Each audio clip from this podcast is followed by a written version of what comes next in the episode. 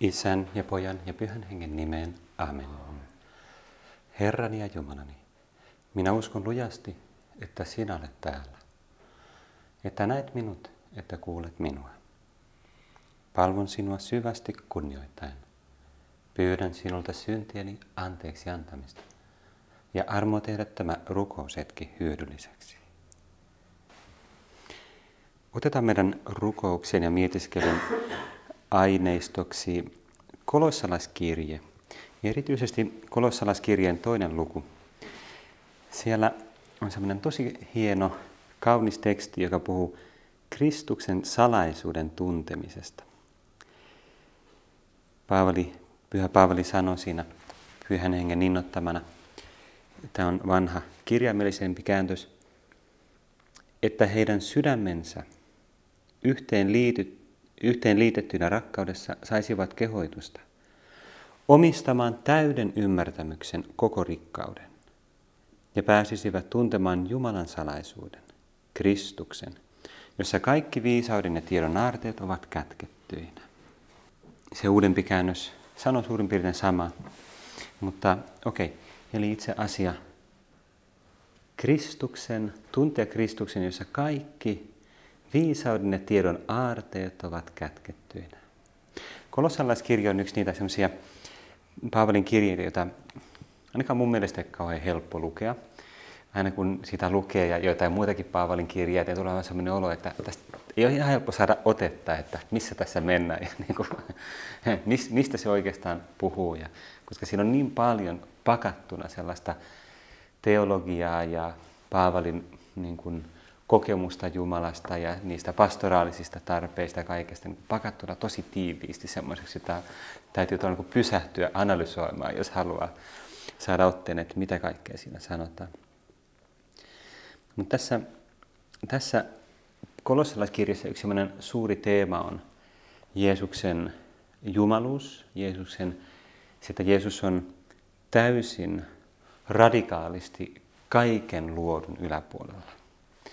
Ja Paavali tavallaan pyrkii mm, torppaamaan tai niin mm, suojelemaan kolossalaisia siltä virheeltä, että Jeesusta pidetään semmoisena yhtenä monista, niin kuin juutalaisilla oli usko moniin enkeleihin ja Paavali tässä kirjassa myös viittaa jonkun verran niin enkeleihin ja ajatella, että Jeesus on vain niin yksi monista tämmöisistä Jumalan ikään kuin luoduista välikappaleista. Ja koska Paavali tässä torppaa sen väärinkäsityksen, niin sitten tässä myös korostetaan paljon Jeesuksen, Kristuksen jumaluutta.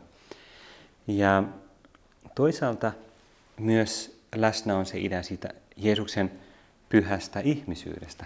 Siitä, että Jeesuksessa, Kristuksessa, Jumali-ihmisessä on myös siinä ihmisyydessä ikään kuin kätkettynä kaikki koko, kaikki, koko Jumalan salaisuus, kaikki viisauden tiedon aarteet kätkettyinä.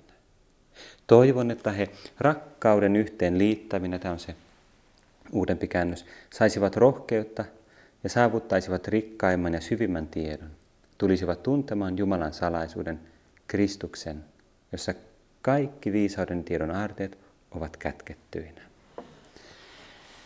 Mulle aina tämä on ollut hyvin vaikuttava, kun ajattelee tätä ideaa, että Kristuksessa on kaikki viisauden ja tiedon aarteet kätkettyinä. Jopa vähän niin epäilen, että miten lähtee niin avaamaan sitä syvyyttä, mitä Paavali haluaa tässä välittää. Koska meillä on hirveän helposti meidän ajatus meidän uskosta jää sellaisiin niin kuin pieniin teorioihin, mielipiteisiin, oppeihin. Kristinus, kristinuskosta tulee meille sellainen oppikokoelma. Kokoelma erilaisia oppeja, jotka me uskotaan. Totta kai se on osa kristinuskoa. Dogmeilla on oma merkityksensä, ne strukturoi meidän uskoa. Meidät on ihmisinä tehty uskomaan Jumalaan ja suuntautumaan kohti Jumalaa myös älyllisesti. Ja meidän älyllinen usko edellyttää sitä, että meillä on myös oppeja, tietoa, niin kuin käsityksiä, joita voidaan ilmaista sanoen. Mutta jos meidän käsitys kristinuskossa jäisi siihen, että mä uskon kokoelman erilaisia artikloja, niin se olisi kyllä hyvin köyhä. Se olisi jopa melkein epäkristillinen niin kuin usko, uskontopohjimmiltaan. Ja tähän liittyy semmoinen hauska suomalainen tarina. Jotkut teistä varmasti muistaa tämän. Se on tarina, joka liittyy Paavo Ruotsalaiseen, suureen herätys, herätysmieheen ja herätyssaarnaajaan, joka silloin, olisiko se pari vuosisataa sitten, sai semmoisen suuren herätyksen. Ja siis, no en nyt lähte, lähde tässä avaamaan tarkkaan hänen sitä henkilöhistoriaa. Siis hän oli semmoinen jollain tavalla hyvin niin ahdistunut suhteessa Jumalan ja itseensä ja etsi, etsi sitä Jumalan merkitystä ja, ja niin edespäin. Ja sitten sillä oli se kuuluisa kohtaaminen semmoisen hyvin uskovan, mutta oppimattoman, näennäisesti oppimattoman sepän kanssa, jonka nimi oli, mikähän mä kirjoitin sen jonnekin ylös tänne, se nimi oli Jakob Högman. Jakob Högman. Eli, ja se tarina on se, että, että he sitten jutteli ja Paavo Ruotsalainen, joka oli ahdistunut, niin sai tämmöisen ikään kuin vastauksen, tämmöisen ikään kuin profeetallisen sanan siltä, siltä nöyrältä sepältä, joka oli, että yksi sinulta puuttuu ja sen mukana kaikki.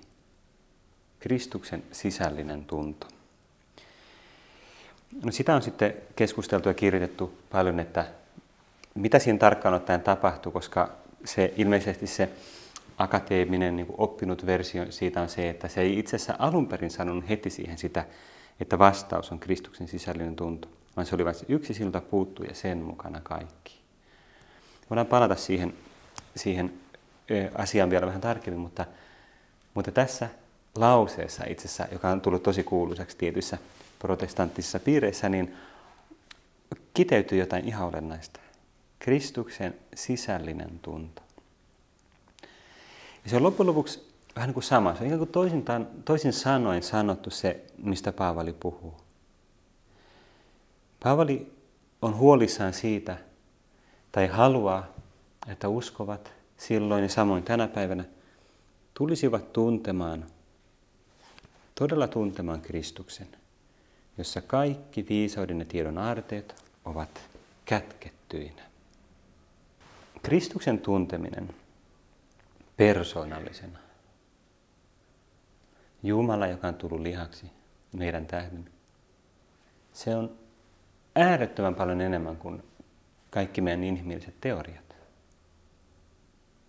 Kaikki Jumalan, kaikki viisauden ja tiedon aarteet kätkettyinä.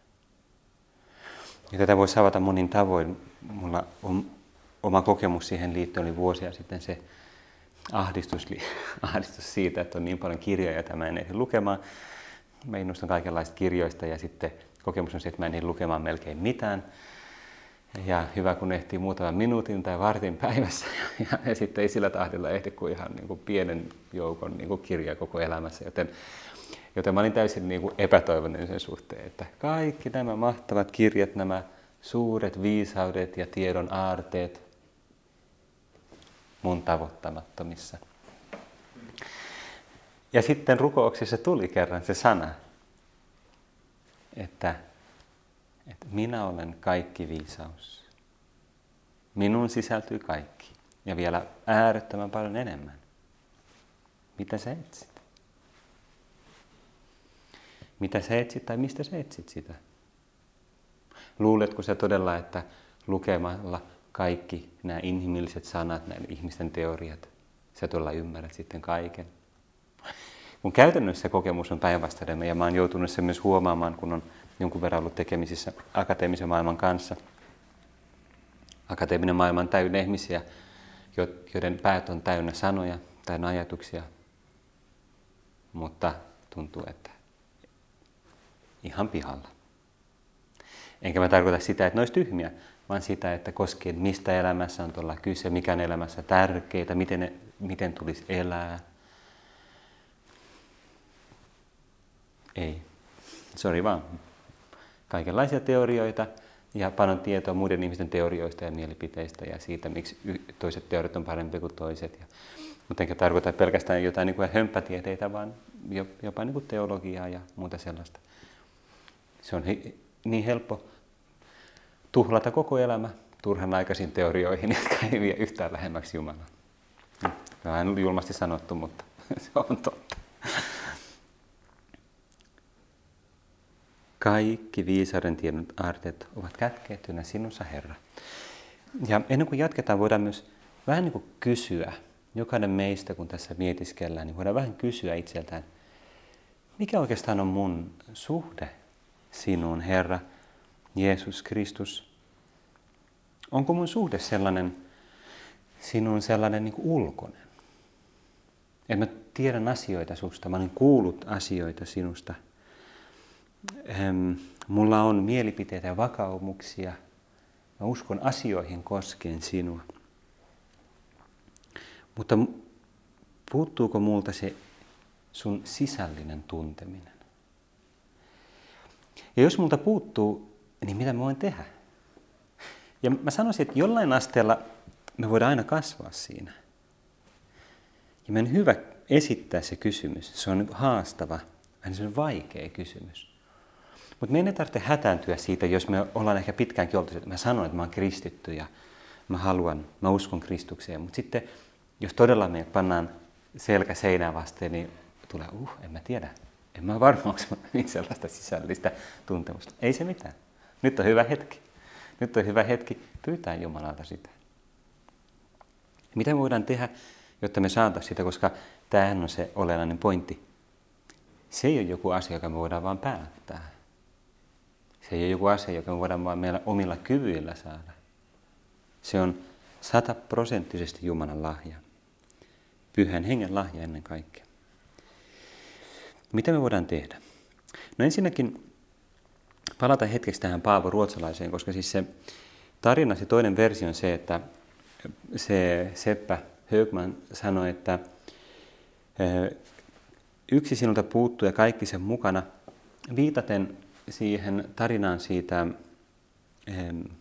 sitä rikkaasta nuorukaisesta, joka tuli Jeesuksen luo rikkauksineen ja niin sanotusti hyvien tekoineen.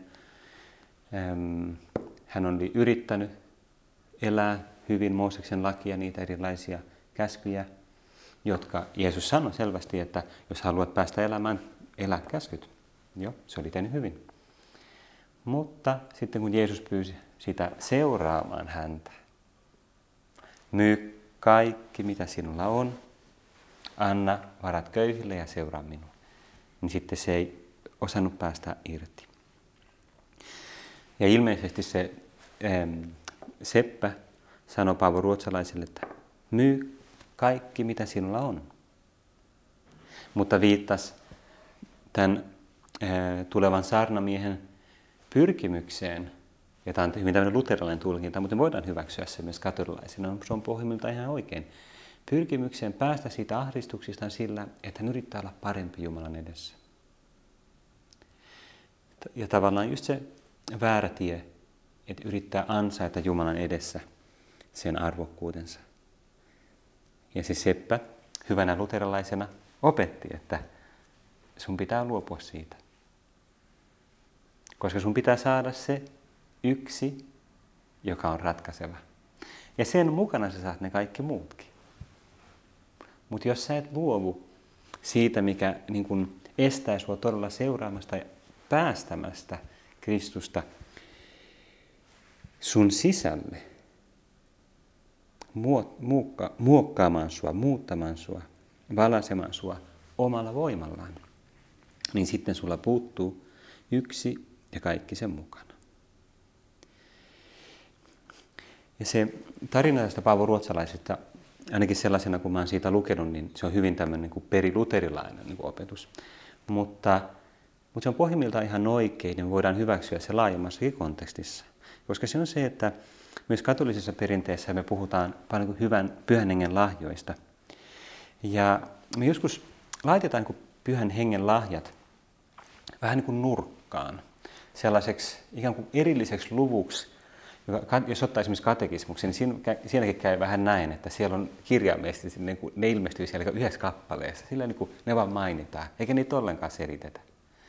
Jolloin voi helposti saada sen kuvan, että pyhän lahjat on tämmöinen niin todella marginaalinen juttu. Ja sitten tärkein asia on se, että kymmenen käskyä on selitetty todella huolellisesti, miten kaikkea voi tehdä niin syntiä ja väärin ja mikä kaikki pitäisi täyttää. Ja mun mielestä siinä on niin oikeasti iso ongelma. Siinä on iso pedagoginen vika. Pyhä Tuomas Akvinolainen esimerkiksi, niin kuin hän puhuu paljon hyveistä, mutta korosti aina sitä, että ratkaisevaa on pyhän hengen lahjat itse asiassa. Ilman pyhän hengen lahjoja sulla voi olla vaikka mitä inhimillisiä hyveitä, mutta saat valovuosien päässä pyhyydestä. Ja vaikka kuinka sä yrität rakentaa jotain inhimillisiä hyveitä siihen aiempien päälle, niin sä et oikeastaan ole yhtään lähempänä todellista pyhyyttä, jos pyhä henki ei toimi sussa. Pyhä henki voi tietysti ottaa myös nämä inhimilliset elementit ja puhdistaa ne, kohottaa ne. Eli se ei ole siinä mielessä täysin turhaa se, mitä on inhimillisesti rakennettu, mutta pitää osata myös luopua. Ja miten me voidaan saada pyhän hengen lahjoja, koska siis se Kristuksen sisällinen tunteminen, josta puhutaan Högman ja Paavo Ruotsalainen, ja toisaalta tämä Kristuksen salaisuuden, Jumalan salaisuuden tunteminen, jossa kaikki viisauden tiedon aartit ovat kätkettyinä, Tämä on nimenomaan pyhän hengen lahja. Ja toisaalta mitä voidaan tehdä? Voidaan ennen kaikkea pyytää. Pyhän hengen lahja on hyvä pyytää. Itse asiassa, mä en mene nyt siihen tarkemmin, mutta kun Jeesus opettaa meille pyyntörukousta, siellä Luukkaan 10. luvussa, Jeesus opettaa nimenomaan niin, että mitä teidän taivaallinen isänne haluaa ennen kaikkea antaa teille? Pyhän hengen. Jeesus ei siinä tarkemmin erettele pyhän hengen lahjoja, se on tavallaan se raamatusta kumpuava kirkollinen perinne, mutta, mutta se ydin on sama, pyhä henki. Mutta miten me voidaan saada enemmän pyhän hengen lahjoja? Pitääkö meidän vain nöyrtyä? No se on ensimmäinen askel. Rukoilla, rukoilla lisää. Irtautua siitä, että me yritetään jotenkin omin voimin tehdä kaikki. Mutta sitten on myös sellainen teema, joka on pakko liittää tähän. Ja se on mortifikaatio, eli itsensä kieltäminen. Itsensä kieltäminen. Hiljattain just oli keskustelua siitä jonkun kanssa ja mä havahduin siitä, että se on, se on haastava aihe, koska meidän, meidän kulttuuri tarjoaa niin paljon sellaisia tekosyitä. Älä kiellä itseäsi, älä kurita ruumista, se on epätervettä, ties mitä. Ole varovainen vaarallinen tie. Mutta sitten henkilön kanssa naurettiin vähän sitä, että no joo, tosiaan. Mutta kun katsotaan kirkon perinnettä, kun katsotaan Uuden testamentin tekstejä, Jeesuksen opetusta, Jeesuksen esimerkkiä, Paavalin opetuksia, se tulee siellä jatkuvasti, melkein joka toisella sivulla. Joka tahtoo seurata minua, kieltäköön itsensä, ottakoon ristinsä.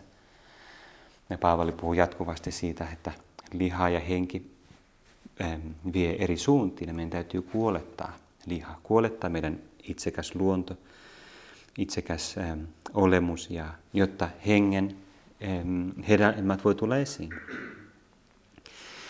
Ja kirkon perinteessä on jotain pyhiä, tai kirkon historiassa on jotain pyhiä, jotka on erityisiä esimerkkejä tästä. Yksi niistä on pyhä Franciscus Assisilainen. Mm, Franciscus Assisilainen on siis tunnettu ennen kaikkea siitä huikeasta kontrastista – että hän seurasi Jumalan innottamana sitä äärimmäistä kieltäymyksen tietä, kaikesta luopumista, äärimmäistä köyhyyttä, äärimmäistä ruumiillista epämukavuutta ja kaikkea sellaista. Ja sitten toisaalta saman aikaan, mitä ihmeellisiä Jumalan lahjoja hänessä tuli esiin. Mystistä Jumalan tuntemusta, nimenomaan sitä Kristuksen sisäisen tuntemisen lahjoja.